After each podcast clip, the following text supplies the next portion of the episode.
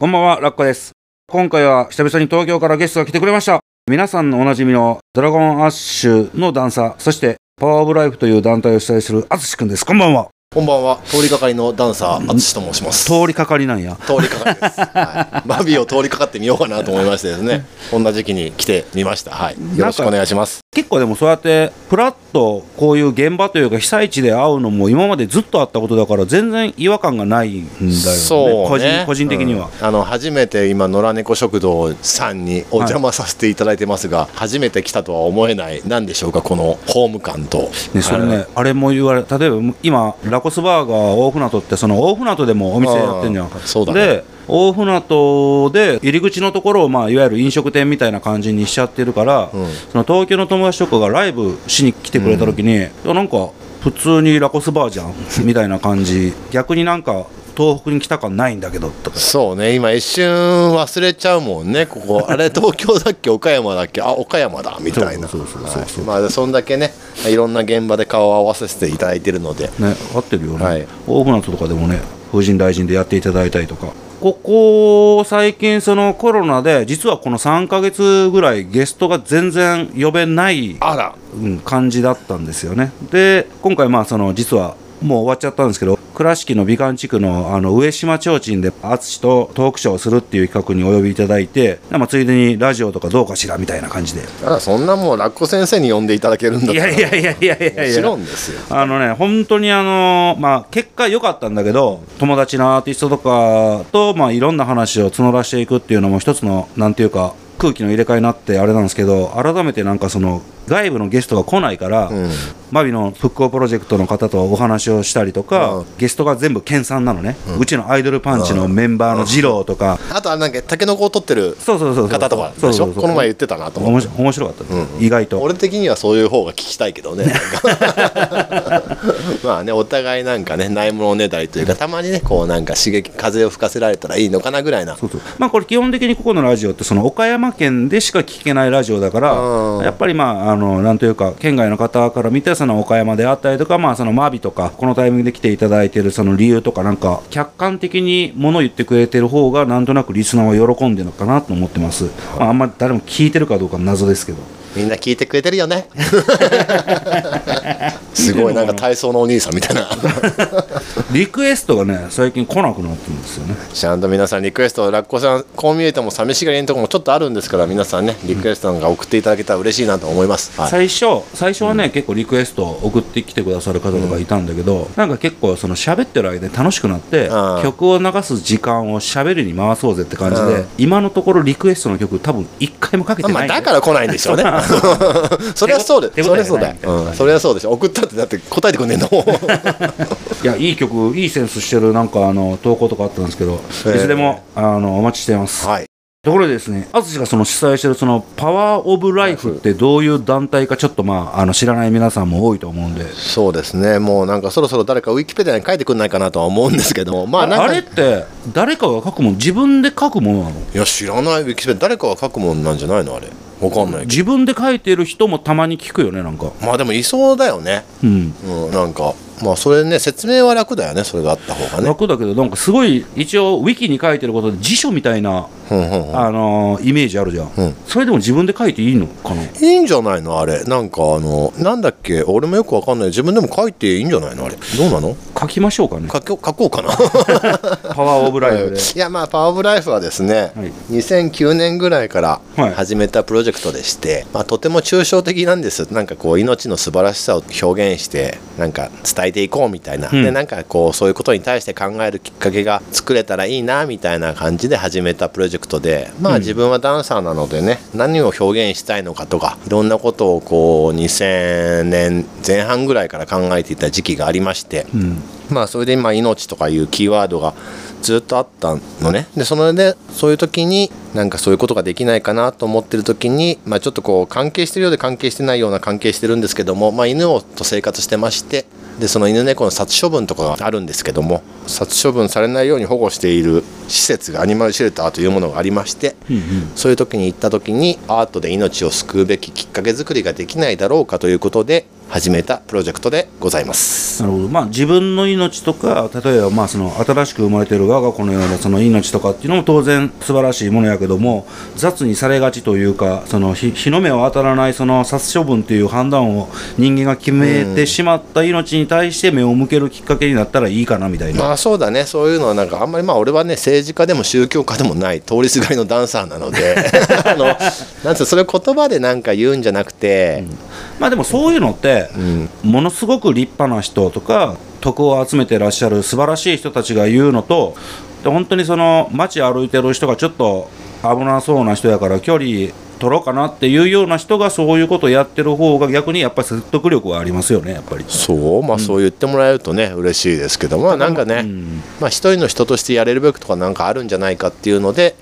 2009年に立ち上げてまあ命というものに置いてやってるのでね。それで311が起きて2011年3月11日に東日本大震災が起きた時にはいろんなアスリートやミュージシャンが写真展をやっていてその写真展で協力してくれてるアスリートミュージシャンがいるので被写体となっている、まあ、そこからなんか電話かかってきて淳なんかやんないの？みたいな。それそうだよね。みたいので命というテーマがある以上やっぱし現場に行くべきだと思って東北沿岸にも行くようになり311のまあその復興支援とかそういう言葉はあんまり使いたいようで使いたくないんですけれども行くようになりましてそしたらラッコとも知り合いましたみたいな的な。そうね。だ結構お互いその存在とかキャラクターとかってまあ言ってもねその表現される方ってものすごいたくさんいるけどもあの時あのタイミングであの場所で会うっていうのはこの人間がまあこういう時にどういう動き方をするのかっていう部分でなんかわかんないけどちょっとお前なんやねんとかっていう人を見る目っていうのがない分めちゃくちゃ楽だなと思ってそうね。それはあるよね。めっちゃ楽みたいな。だから普通に会うよりはやっぱそういう現場でね最終的な目的が一緒だからねそこに向かって一緒にやってるしそれの目的に向かって出会えてる環境でっていうのが大きいんじゃないのかなと思いますけどね。まあでも実際そのメディアで見てさやっぱその当時東日本大震災とかライブをやることを自粛するべきだとかデビ会するべきだとか全体的にそのトーンが下がってたんだけど実際その殻を破ってじゃあ現地に行ってボランティアでも自分ができることでも表現でもなんかやってやろうと思って現地に行くとすごいなんか感謝されたりとか都内とかでなんとなくそのテレビとかラジオとか、まあ、特にネットとかに溢れてるワードをなんか見てしまって動きづらくなる前になんかパパッと言ってよかったなとかと思って。うん、それはすごく思うね、なんかやっぱその感謝されるほどのことでもない、まあ、自分たちがやりたくてやってるっていうのもあるんだけどなんかね、まあ本当にこうちょっとした話だけどやっぱありがとうとか言われるとこっちもね嬉しくなるしなんかねいいですよね。また感謝されるとちょっとなんかは恥ずかしがり屋ななんで。まあなんか新しい友達になりませんか？み そうねそう。うっかりね。まあなんかねやっぱ悲しいことも方が多いんですけれども、まあまあまあ。まあ少しでも喜びに変えられたりとかそれだからこそ出会える人たちとか命もあると思うのでねそういう出会いがあったら嬉しいなと思ったりしてもやってるのもありますね。なるほど。確かに淳は見た目はちょっと言われたくないけどね。いや今の話をそっくりそのまま返せば。いやいやまあ本当はもうテレビだったら明確に分かるんですけど、ラジオやから分からないと思うんですけども、ちょっとまああの目あんま見て話するの 嫌やなっていうタイプの人間なので、でもまああの本当に優しくてなんか結構ね基本的にはその音楽業界っていう同じ母体のところで活動しつつはあるんですけどなんか我々の方が全然優しい立ち位置だよね全体的に。と思いますよ。あの自分たちで言うのもあれだけど、ね、もうこれはねあの自分たちで言うのは本当にダメなんだけど、俺たち優しい側の人間だよねきっと、うん。まあ、これは多分モテたくて言ってるだけなんですけど まあでもなんつうのかな。あのそのさっきのさあの目的一緒で出会ったじゃないけど落語との出会いとも。だからそういう現場ですじゃなくてさ、うん。普通に会ったらお互いさこのルックスなわけじゃん、うん。俺だってえ？っと思うよね。ラッコのことを。けどなんかまあそういうふうに目的のある一緒の現場でやっぱ会えてるからね。なんか意思が一緒というか、うん。なんかそういう出会い方でよかったなと思いますけど、はい。ね、結構ね僕の中ではその東日本大震災のその現場とかそういうとこで出会った人たちって割と今でも仲良く接してる人が多いんですよ。本当に新しいターンであって、まあ、どこぞのライブハウスとかどこぞのそのフェス会場とかであってウェイウェイウェイウェイやってる感じとはまたちょっと違うというか、そうね。あるよねそういうのってこうなんか特に今でも続けて5年超えても続けてきてる人たちはもうこれずっと続けんなみたいななんか近いものもあるんだろうなと思ってやってるのもあると思うし、たまにいいやつだって言われることに快感を覚えつつあるから、ね、ああそれ分かんなくもないね。ただモテたいだけなんでしょ。モテたいですね、これはあのーあれですけど、あのー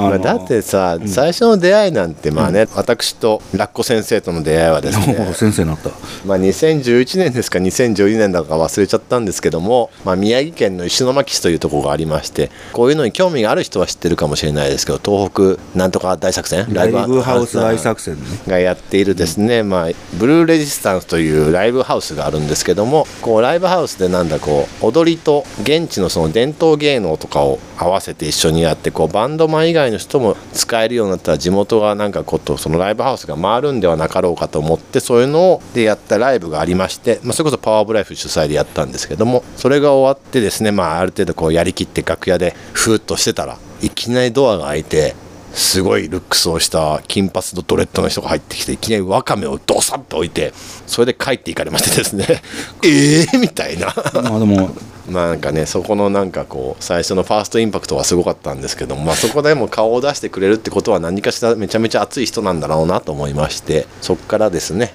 それが最初の出会いでしたねラッコ先生とは。当時はもう俺の中では最上級にかっこいい立ち去り方かなと思って、そうだね。その後になって福島のキャンドル・ジュンの現場に行ったんで同じことやった同じことや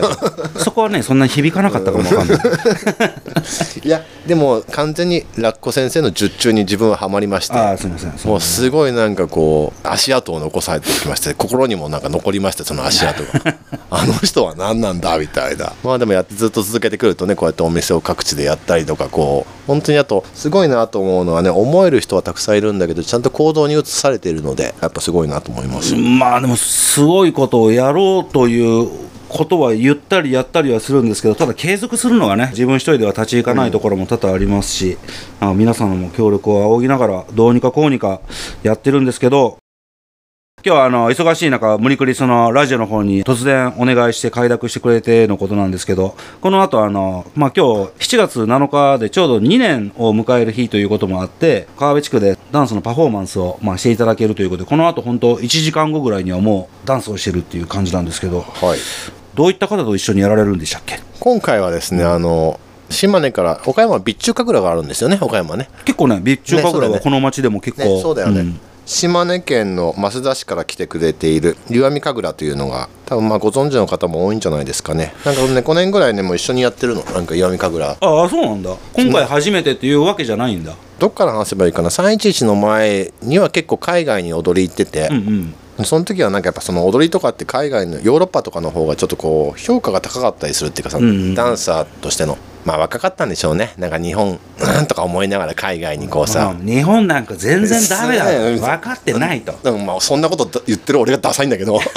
まあ若気の至りというか、まあ、そういう時があってでもまあ311があってこう東日本にこう自分で車を運転していくようになるとこう、東北にもさやっぱ日本にはすごくいろんな文化と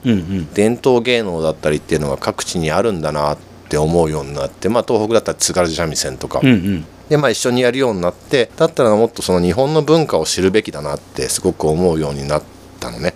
でそうした中でこう動いてるうちになんか増田の人と知り合って増田でなんかそういうパワーオブライフの何かをみたいな。でやるんだったらその現地の人たちと一緒になんか文化をを一緒にやりたいなみたいな話したら闇神楽を紹介されて、うん。でそれから一緒にやるようになって毎年なんか島根県の増田でほんそれこそ奉納みたいな何時間あのオロチに出たりとか、あとその岩戸っていう演目備中神楽もあるのかな？まあまあテラスさんのお話。うん。なぜか俺だけ面をかぶらないで出るんだけど。でもなんかまあ血が流れてるのかな？なんか日本人としてこうなんかこまあ、そ、もともとその怖いタイプのお面をかぶったようなね、まあそうそうそうそう。面構えをされてますんで、そうねそうね、はい。まあそんなこんなでやるようになりまして、まあかれこれ56年の中で。うん。で去年もね7月7日に愛媛県の大洲市あそこも水害があって、はいはい。そこにもあの神楽が来てくれて一緒にやったっていうのもあってじゃあ今年もやりましょうみたいな。まあなんかこう山陰と山陽がこういうことがあってなんかつながってくれたら何かが起きた時にお互い助け合えるんじゃないのかなみたいなことも込めたりして島根の彼らも熱いので、うんうんあの一緒にやろうよって言ったらあの快諾して今日は来てくれて一緒にやるっていう。いう。楽しみっすね。俺見たことないんですよ。なんかねやっぱすごい、でも俺は備中神楽とかだ神楽自体見たのがね2014とか13だったいやから覚えとるな、ほんで、その細かく年代まで。なんかねすげえ記憶力があるみたい まあなんかそんなこんなでやるようになってかっこいいですまあでもオリジナルの演目というよりは神楽もなんかそのやっぱずっと歴史があって続いてきてるものだから、うんそこをなんか尊重しつつ少しこう現代版の演目を作ってみるのも面白いかもねみたいなこういう出会いのもとっていうのを今チャレンジしてるかな。あと喋ってて思ったんだけど思ってることとか伝えたいことを言葉にするその歌っていう表現も一つだけど太鼓の音とかダンスとかってもう言葉とか全然必要ないじゃん。でしかももう共感する部分もどっちかって言ったら直感的とか感覚的なところでなんか共感することが多いからひょっとまあ意味をたどるんだとするとその後なんとなく納得したりとか分かったりとかするんじゃないかなと思って、なんかすごいいい文化だよなと思ったりとかするんですよね。俺というか踊り自体が多分そういうもんなんだと思うかなって。うん。あそこをだからなんか今みたいにまあちょっと褒められてるわけじゃないけどなん。かいや褒め良きよ。良きと言っていただけるのは最近すごく嬉しくて、例えば俺レベルでやっぱダンスいいなとかって思う機会が露骨に増えてるわけじゃないですか、うん。でそういう活動なのかなと思ったりとか知らない人とか興味ない人も別にいると思うんだけども知ってもらうきっかけ作りというか単純に増えるわなと思って、うん。しかもまあ言葉とかいらないわけだから海外とかでもバンバン踊れちゃったりとかするわけじゃないですか。そうなの俺むちゃくちゃ面白いんですけどバイリンガルが喋れないんで面白さを 世界の人共有できないんですよ。やっぱらもうラッコはやっぱ世界でハンバーガー作り続けるしかないんじゃないの？味でね。味でもう。味味もそうだ確か、うんまあ、いつかね海外でこんなのが会えたら嬉しいなと思うんですけど、味もそうだしそのあと絵とかもね。うん絵も、ね。あの言葉が必要ないんで、うん。やっぱそういうのはいいな。表現っていいな。そうだよね。だからうん。なんかそこで年も関係ないじゃない。なんか子供から年配の方までね、まあ、うん。ご飯も味もそうなのかもしれないけど。なんかそこでねきっかけになって人がつながるきっかけとかになるようなツールになってくれたら嬉しいなとは思うしもともと踊りなんてそんなもんだったんじゃないのかもしれないかなと思いますよ。まあそうね、まあ、一番しかもまあ昔からある娯楽ですよねきっと。そうだから。別にその言わずもがな田舎のじじとかと飲んでなんか気に入った BGM とか流れると急に踊り出したりとかって結構普通のこと普だもん通のことだからね。どこにもね盆踊りも含めていろんな踊りってあるし、うん。なんかそのまあ2011年のねさっき311の話しましたけど、初めて現場に行ったのが10日後か3月22日に行っててお早いな。うっかりね、うん。そうなんです。すぐ現場班だからさ まあ役もやってるけど。でそれで行って朝方ある海沿いの崖に立ったんですうんよ、うん。その時になんか無意識にあんなに怒ってる海とあんなに怒ってる鳥を俺は見たことなくて、うん。無意識に朝8時から30分1時間が踊ってたみたいで。うん。まあそれにはなんかねなんかいろんな気持ちがあったんでしょうね、でその踊り終わった後にあ踊りの持ってる意味っていうのは本来こういうことなのかもしれないって思うようになりそうするとなんかルーツとか興味が出てきてもしかしたらその言葉が生まれる前に踊りはあったのではなかろうかとか、でまあ踊りがあってそれで太鼓が生まれてみたいな、うんうん。まあそんなようななんかルーツを探るようになりまして、まあ、それからやっぱしこういう場所いろんな場所で踊る機会も増えていったかなとは思いますよね。そこで必要とされるんであれば踊りをやってる人として全力で全うさせていただきますみたいな。今日もそんな感じなんじゃないですか？そんな感じしなんか。あんまりなんかずっと話してて思ったんだけど自分のルールを明確立ててなくその時の雰囲気とかノリとか流れを掴んでダンスで体現されてるんだろうなっていうのはなんとなく分かりますね。でもなんか。そうだね。やっぱりその日その時にその場に行かないとできない踊りってっていうのがやっぱしあるし。まあ実際あれですよね。このコロナ禍で自粛を強要されている間でも思い立ったかのように一人で山に行って踊って帰ってくるっていう。よくご存知で、はい。ウィキウィキに書いてあった。たやばいね。まあこの前にそんな話をしてまして、そうなんですよ、ね、俺もねちょっと山に入って踊ろうかなと。いやハンバーガー作ってて。山に入って。山に入ってすごい料理をしてていただければ。はいそんなにハンバーガーハンバーガーハンバーガーっていうわけでもないんですよ。まあそう知ってる、ね。それはもちろんもちろん知ってますよ、そのね赤いウインナーのね、すごく印象的ですし、い。ろいろと、今年はね、いろいろとこういう状況なので、フェスもね、あれですなくなっちゃったねいろいろね。結構フェスでラコスバーガー食べるのは、地味にめちゃめちゃ楽しみの一つなんでね。ありがとうございます。はい。アーティストさんも知れがフードフロアとかに遊びに来る何らかのアイコンになってればいいかなっいていう。やなっておりますよだから今日ちょっとね久しぶりにこうマビでそういうのがまあもちろん踊りもするのですが、うん。ラッコがなんかねこうちょっとご飯出してくれてとかなんかそういうのいいなと思います。それで地元の方たちがね通りがかりでフラッと、うん、なんかいいなと思います、本当だよ。本当今年まだあのああいう出店用のトラックがあって、で結局そのそこを今年シーズンになって開けてないからずーっとなくなってたと思ってたやつが2個ぐらいトラックなんかが出てきたからね。なんでここにあったんだと。かねいいねそうだね。毎年のねありますからね、はいまたこれもなんかきっかけになったり、まあ、今回その来る理由になったのも、うん。今年の2月2日にあの西大寺の節分祭で踊りに来ていてはいはいはい。その翌日に初めて真備に来たのかな。うんうん。したらその真備戦場、真はい備戦場に初めて行ってでその真備戦場の人たちとまた来るって約束しちゃったので、うん。じゃあ来るわみたいな。そんなもん。結構でもそういう時の軽いノリの約束って大事だよね、うん。まあそうだね。ラッコも多分そういうの多いと思うけど、約束しちゃったから。ね、言わなきゃよかったなっていうことなんだよ、うん。なんかね。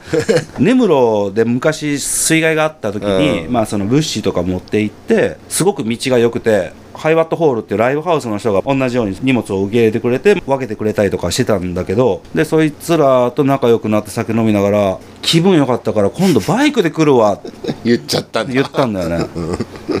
で行ったんだよね。やるね。ちゃんとねそのやっぱ有言実行するあたりがねもうあのいいと思いますよ船で小樽とか室蘭とかに入ったらまだマシなんだけど、6月ぐらいだからあんまり軽装で行ったんだけどもう向こう革ジャン着ても寒くてでゴミ袋を二重重ねに革ジャンの上に着て根室入りみたいな感じで。いいと思うわ。やっぱそういうののね積み重ねがね、はい。やっぱりこうなんかつながっていくんじゃないですかね、ま あそんなような踊りができたらいいです今日も、はい。まあでもなんか大人としての対応をなのかそうじゃなくてまた来てねって本当に言ってるやつとかってちょっとわかるじゃんなんか、うんわかる。すごいわかる。そういう匂いを感じたら行くよって言ったらやっぱ行きたくなっちゃうよね。行きたくなっちゃうんだよね。なっちゃうまあそれぐらいのねほんとまあ必要とされてるんであれば、うん行かせていただきます。そのために言い訳作りで行くよって言っちゃったみたいな。感じもいやいやもうだ大事大事大事、でもそっからねまた新しいその例えばその目的と約束を果たしに来たついでに何かまた新しい疑問とかなんか新しいそのきっかけであったりやりたいこととかなんかそういうものがまた新たに生まれる可能性ももちろん現場では高いわけですし、なんかそういうことを永遠とあの我々現場班はずっと掴みながら生きていってるのかもわかんないですね。そうね。現場班はそういうのがあるよね。現場でなんかそういうのを場作りしてんのかもね。環境づくりって言ったらちょっと違うけど場作りをしに各地に行ってこう人と人をつなげることになんか喜びを感じてるのかもしれないなとも思ったりします、初めて会った人とかは話さないんだけど2回目3回目と回を重ねていくうちにだんだんだんだん自分のこと喋り出して意外と面白いなこいつとかって見えてくるもん違ってくるしそういうのもうん足毛にちょろちょろする人間の特権かもわかんないですよそうだね。いいね。その表現の仕方いいですね、はい。ぽい。なんか、はい。いいモテたいんで。モテたいんでね、はい。そうです。結構だから今日あれですよ。だからラッコがモテるために褒めてますからすごく まあそうですうんそのためにすいませんね。なんか東京からわざわざ。そのために俺東京から呼ばれてきたんで。すいませんあのラッコのいいところを言って、はい。そうでしょ？もうモテたくてモテたくてしょうがないです。私もです。というわけで今回はドラゴンアッシュのダンサーそして生命の素晴らしさやタワトサウスタイルプロジェクトパワーオブライフという団体を主催する淳君に来てもらいました。何か一言ありましたら。ここ最近また、まあ、ラッコ先生はじめ岡山の皆さんのおかげで岡山に来る機会が少しずつ増えておりまして今年こうやって西日本豪雨があるた日にここに来れてることも何かしらご縁なのかなと思いつつ本当に嬉しく思っています。まあこれからもあの来続けたいなと思いますので来た時は温かく迎えていただけたら嬉しいです。ぜひなんか踊りをやる時は皆さん見に来てください。はい。その際は多分俺も朝4時ぐらいまで飲みに付き合わされるんじゃないかなと。そうでしょう またかよって言われるぐらいさいさい来てもらえるとやっぱ岡山の皆さんも喜ぶんじゃないかなと思いはい、ます、そう思っていただけたら嬉しいです。なのでよろしくお願いします。今日は本当にありがとうございました。ありがとうございました。また呼んでください